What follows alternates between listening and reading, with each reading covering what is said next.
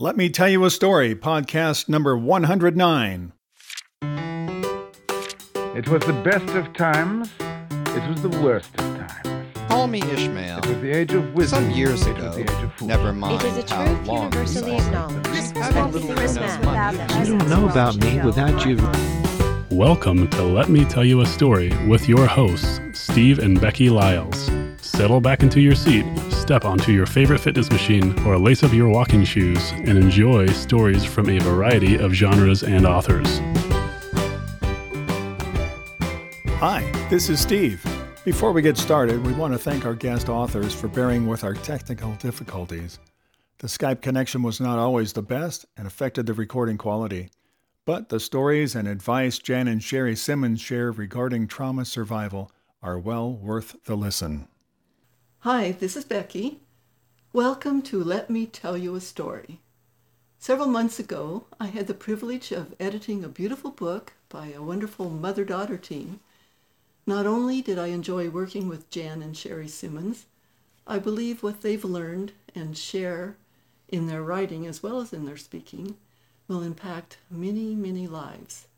The book is titled Which Way? One woman's traumatic journey and her daughter's explanation of how to turn pain into power. Thank you, Jen and Shari, for joining us. Thank you for having us. Thank you. I'm very excited to finally have you on Let Me Tell You a Story because both of you have amazing life stories to tell. But before we bombard you with questions, Steve will read your book's back cover blurb to give listeners an idea of what Which Way is all about. In which way, mother and daughter tell parallel stories about trauma and its impact on the generations that follow.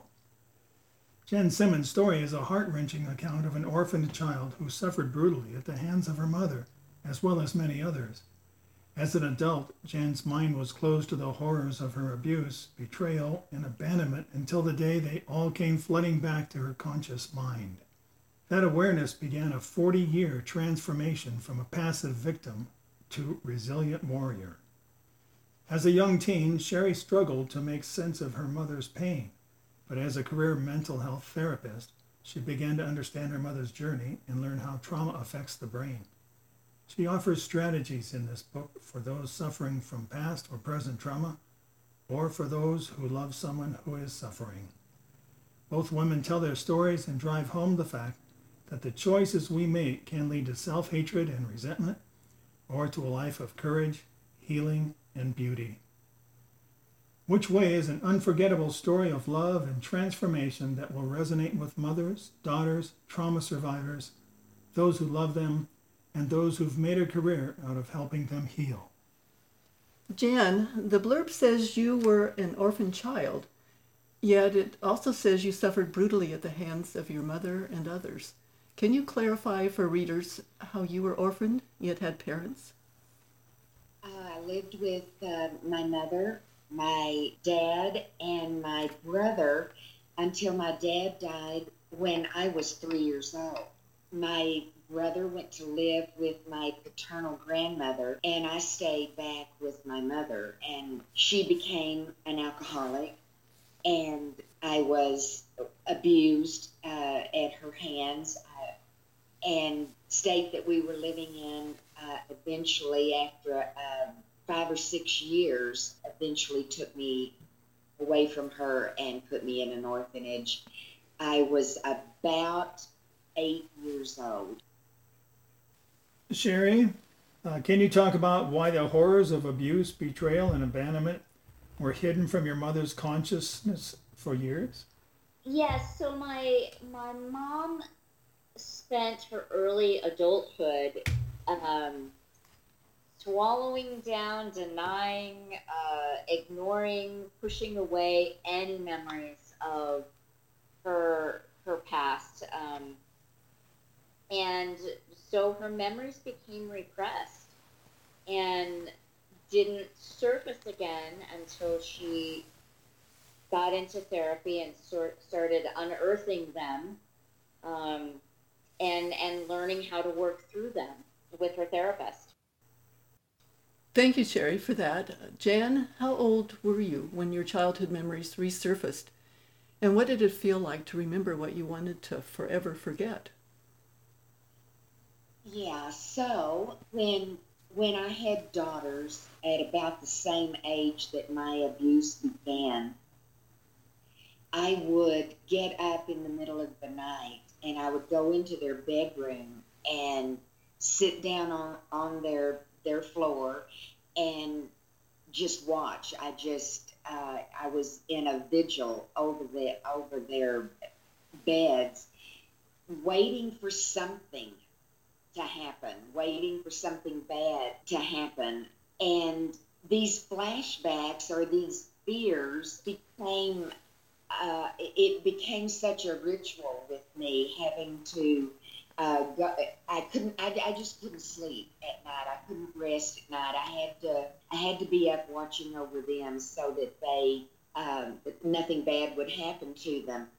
And this went along um, so I would say I was about uh, late 20s maybe early 30s that the flashbacks became a little more aggressive. They came up, and but I didn't understand them. Uh, I would see things so quickly, and it was such a it was such a flash that I couldn't really make sense out of it. I just knew they were very tormenting. And then one day, I I saw Shari walked in the room, and I saw my mother's face and then I knew that that I was in trouble. I it was my memories came in uh, in waves at, at that time, uh, and and became a little bit more uh, aggressive or a little more often, and, and that's when I knew I had to seek uh, some help. And right along with that, Shari, in what ways were you impacted by your mom's life experiences before and after she reconnected with her past memories? During my childhood, I watched mom uh, dissociate. I would watch her suffer from symptoms of PTSD. At the time, of course, I didn't understand any of that. You know, when we would go to a restaurant and a baby would cry, mom would get almost have a panic attack and get pretty hysterical until she found out that the baby was okay. Or if we were walking along the sidewalk and a, a, man would be walking towards us, she she got real frightened. Um, of course, as a child, I didn't get that and understand it. As an adult and a therapist, I, I now know she she was suffering from PTSD. What what became powerful for me after during and after mom went through her recovery and her therapy was um, the strength and resiliency that she had. Um, you know, I had watched her be very passive during my childhood and kind of what we would call a, a, doormat. You know, people would walk all over her. But boy, watching her through the, the recovery process, find her voice again, and and be able to stand up for herself was was remarkable to get to see. Hmm. That's so cool. Uh, and I think this would be a great time to hear some excerpts from your book. Jan, would you like to go first? Sure, absolutely. Thank you. This annihilation now defined me, the me who could claim nothing as her own. I was so deeply ashamed of being so unloved and so unwanted. The people who were supposed to protect me didn't exist. The people who were supposed to love me didn't exist. I was now imprisoned in a place where I had no chance of ever being loved, and that realization created a vast hole in my young soul that I had no idea how to fill. Sunday was visiting day. I had been in the orphanage for four days but the time seemed so much longer. I got up early and put on a green blouse I found hanging on the second row. I grabbed a tattered pair of orange shorts from one of the dressers. These dressers were in the center of the long room separating the two rows of beds on each side.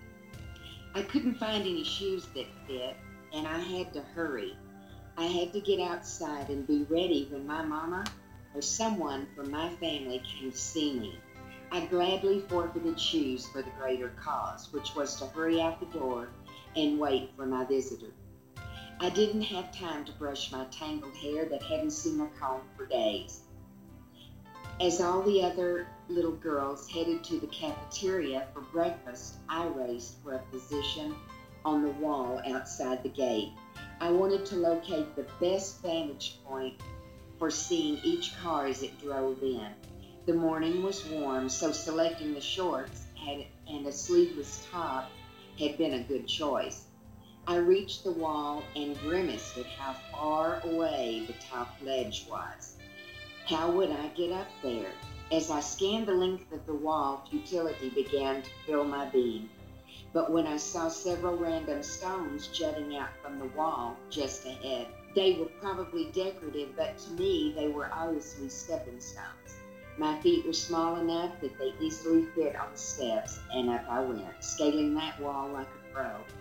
When I reached the top ledge, I stood up and I walked down a short distance so that I was closer to the iron gate, which allowed more visibility to the street and the passing cars. I sat down to begin my wait, naively assuring myself I would not have long. I gazed down at my feet and wished I had found shoes to hide the dirt that covered them. After a while, some of the other children joined me on the ledge, waiting for their own visitors. They chatted and laughed with each other, but I remained focused on each car that passed. Some of the cars slowed down, turned, and entered the iron gate. Inside the wall, I saw a boy stop playing ball, grin, and run to one of the incoming cars as fast as his little legs would go. His gaze locked on the man and woman in the front seat. When the car parked, the woman jumped out first, scooped him up, and spun him around like a top. The boy giggled and giggled. I returned my focus to the street. The bell that sig- signaled time for all the children to stop playing and form a line in front of the cafeteria for lunch rang. I remained on my perch. No way was I going to leave and miss my visitor. If I did, I'd have to wait a whole week for visitation to come around again, and that sounded like a lifetime. I was too anxious to see someone I knew, especially my mother. I dreamed of sitting beside her as she wrapped her arms around me and kissed the top of my head. Because I didn't want to miss that moment, I chose to not leave my post. The sun reached high enough in the sky that the trees no longer provided shade, yet I refused to budge. I was thirsty and tired, but I still wouldn't climb down. At some point in the afternoon, I heard a different bell ring out. I hadn't heard this one before. I learned that this was the signal for visitors to say their goodbyes, give their hugs and kisses, and leave until the next week. No, I can't come down. My visitor hasn't come. No, stop. Don't lock the gate. Please, they aren't here yet. Month after month, I climbed that wall each Sunday, waiting and longing to see a familiar face. I soon learned which children matched which car that came and went every week as the children ran to greet their families. I tried to imagine what it felt like to be held and loved, even if only for a few hours on a Sunday. Week after week, I climbed down off that wall and trudged back to my dorm to cry in the pillow of whatever bed I was assigned to that night. Finally, I accepted the futility of my vigil and I stopped, never to return to that wall again.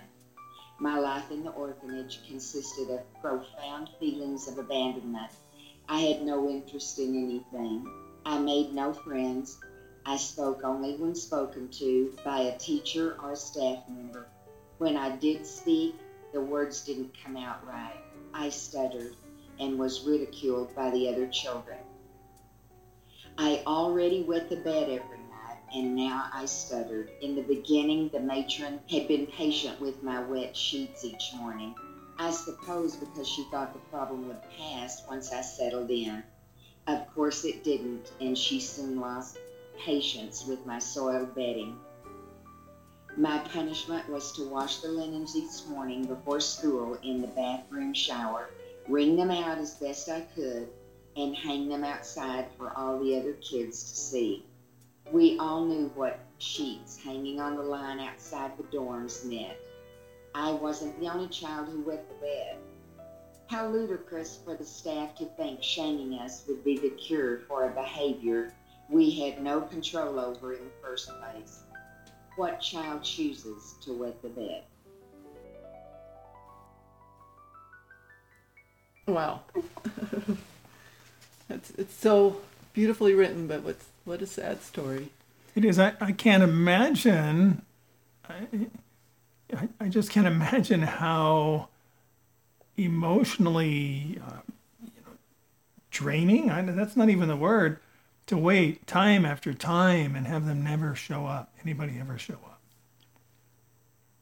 Uh, it, it was it was agonizing, and it just it felt it, it never got easier.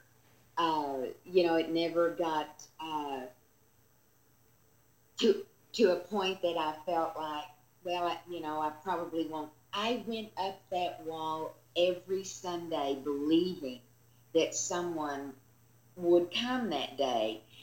Um, finally, I couldn't take the the emotional pain anymore, and I and I just quit going. I I just couldn't do it anymore. I was broken.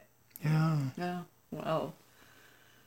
Oh, well, thank you so much for sharing that. A very painful part of your history. Yes. And um, now, Shari, I'd like to hear from you. Okay. I have a crooked witch finger. About three years ago, one of my fingers suddenly decided to veer off to the left just above my first joint. My once straight finger now looks as if it's signaling to every person in the world that they need to take a sharp left. Doctors confirmed my fear that I have the beginning of arthritis that will soon take over all of my fingers and mangle them into a pile of twisted digits. At the age of 48, I have a healthy self esteem and self concept. I know who I am, and more importantly, I like who I am. I've come to accept my flaws and appreciate my deficits. However, I was speaking to a group of therapists recently and noticed that a couple people in the front row were looking at my crooked finger. I could see their eyes follow my hand instead of looking me in the eyes.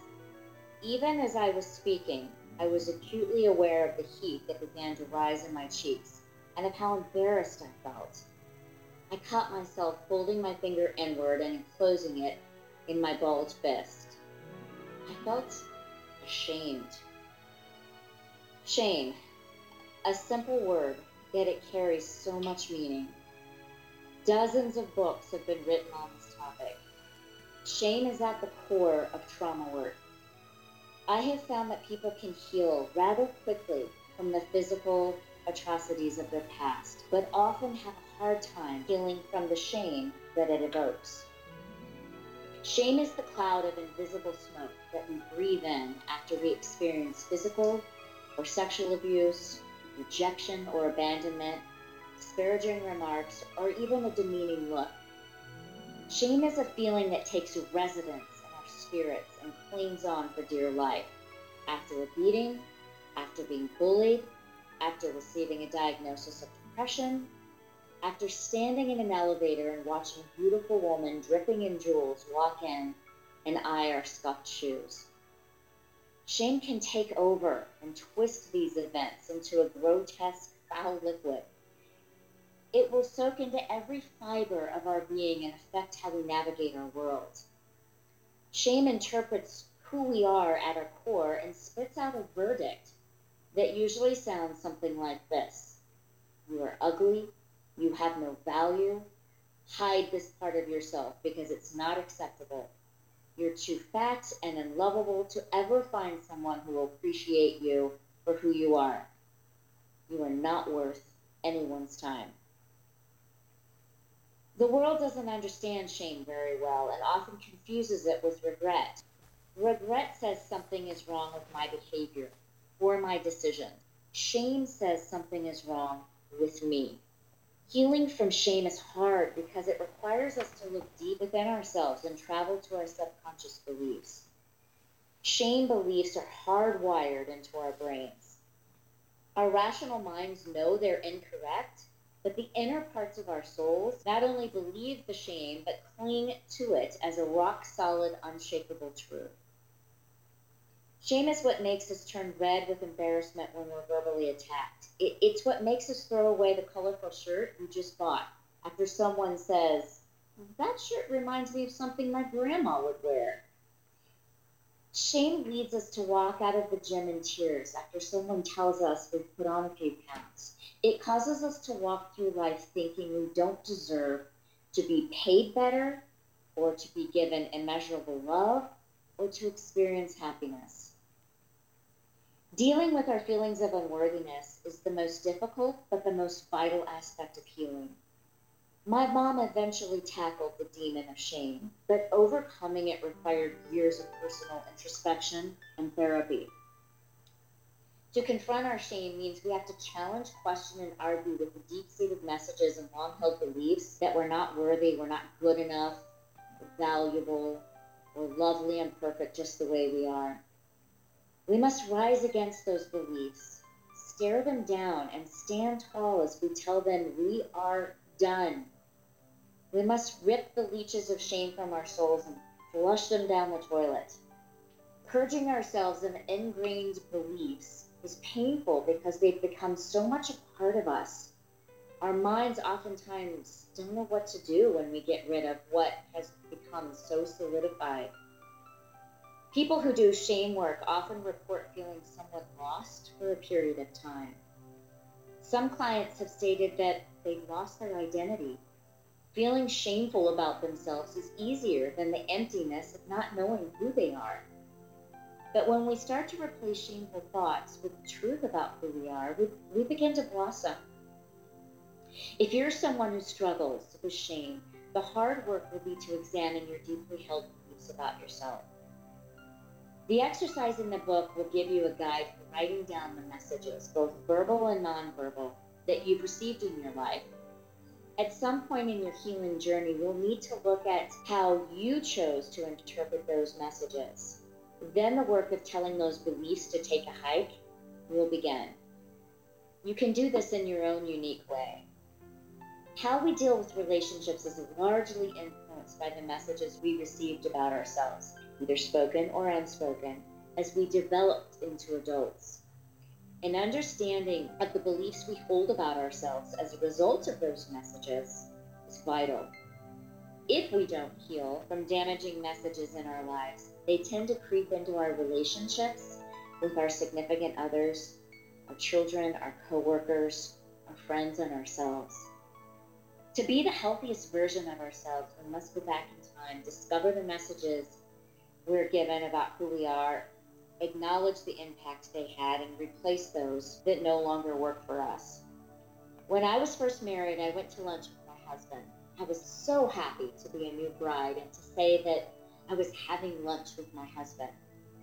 I met him at work and, and we walked to a nearby restaurant. On the way back, I was giddy with excitement and reached over and grabbed his hand.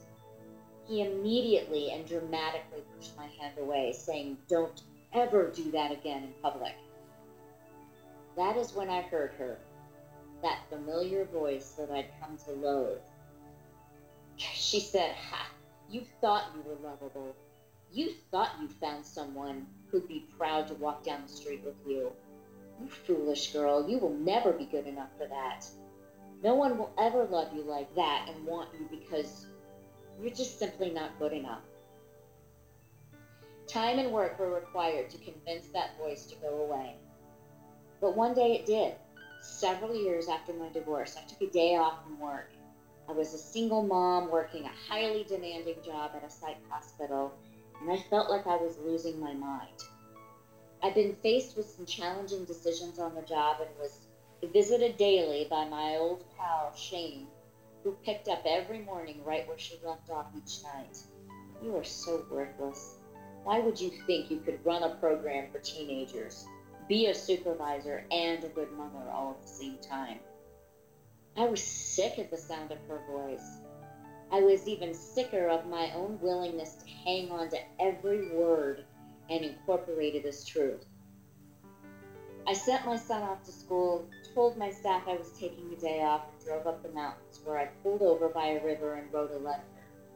It started like this Dear Shane, I am done with you and your hopeless, destructive words for me.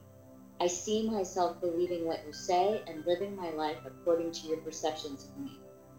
You tell me I'm worthless, and I believe it. In fact, I am ineffective as a director, and I don't lead my employees well because I've taken in your lies as truth. I'm not the mother I know I can be because I've let you convince me that I that I'm not. I have no choice. I have to murder you, silence you, and forbid you to occupy space in my mind. I sent this letter floating down the river in an old Bud Light bottle. There have been many times when Shane sneaks back. I can hear her start with her familiar barrage of insults. I can almost picture her standing outside my door, hunched over in the cold, pleading to come in. Although I can still faintly hear her at times, I do not open the door. Instead, I turn the other direction and walk away. On days where I'm feeling sassy, I point my crooked finger at her and tell her to get off my front porch. Love that ending. Very cool. And some really great insights and wisdom there that I'm sure will be helpful for our listeners. Uh, we have one last question, and this one is for Jan. Your story has many deeply painful aspects to it, including your healing process, which has often been one step forward, two steps backward, maybe even three or four steps backward. I know you were discouraged, even to the point of suicide, and I know you felt terribly alone at times. What can you tell a listener who's in a similar tough situation or state of mind? I, I have been uh, suicidal, and um, thank goodness I was brought out of that. But I think what I would like for the listeners to understand is that if they can just hang on, tomorrow will be a better day. Tomorrow will, they can turn a corner. I feel like, you know, in my moments of wanting to end my life, I didn't want to, I didn't want to die. I just wanted out of the pain.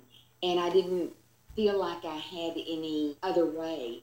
But if, if they'll just hang on, they can, they will see light at the end of the tunnel.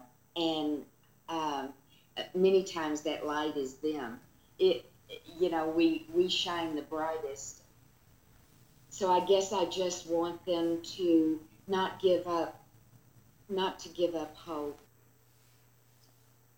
Okay, sounds great. That that reminds me of the quote, uh, "The stars shine brightest on the darkest night." Anything you'd like to add, Shari? Oh, I just want to encourage people to go through the process of of looking at their past and and healing from it. You know, we all have we, we called this we titled this book which way? Because we all have a choice to make about which path we're going to to walk down in life. And and oftentimes the path that it is the hardest and the most unfamiliar is the healthiest for us. But but when we make that decision to follow that path our whole entire life changes and frankly the generations that follow uh, impact in a positive way as well. Hmm. Thanks. But you can contact Shari and Jan through Shari's website, sharisimmons.com, which is S H A R I S I M M O N S.com. And where else can listeners connect with you, Shari? Like Facebook or email? Uh, yes, I, I do have a, a Facebook account, and then uh, my email is Shari Simmons Speaks at gmail.com. So Shari Simmons Speaks, gmail.com for the website. Okay, great. Well, thanks so much for being with us. It's truly a pleasure and an honor. Yes, it is. Thank, thank you so much. You know, our book is available on Amazon. We um, have appreciated getting to talk about it tonight and are grateful for both of you.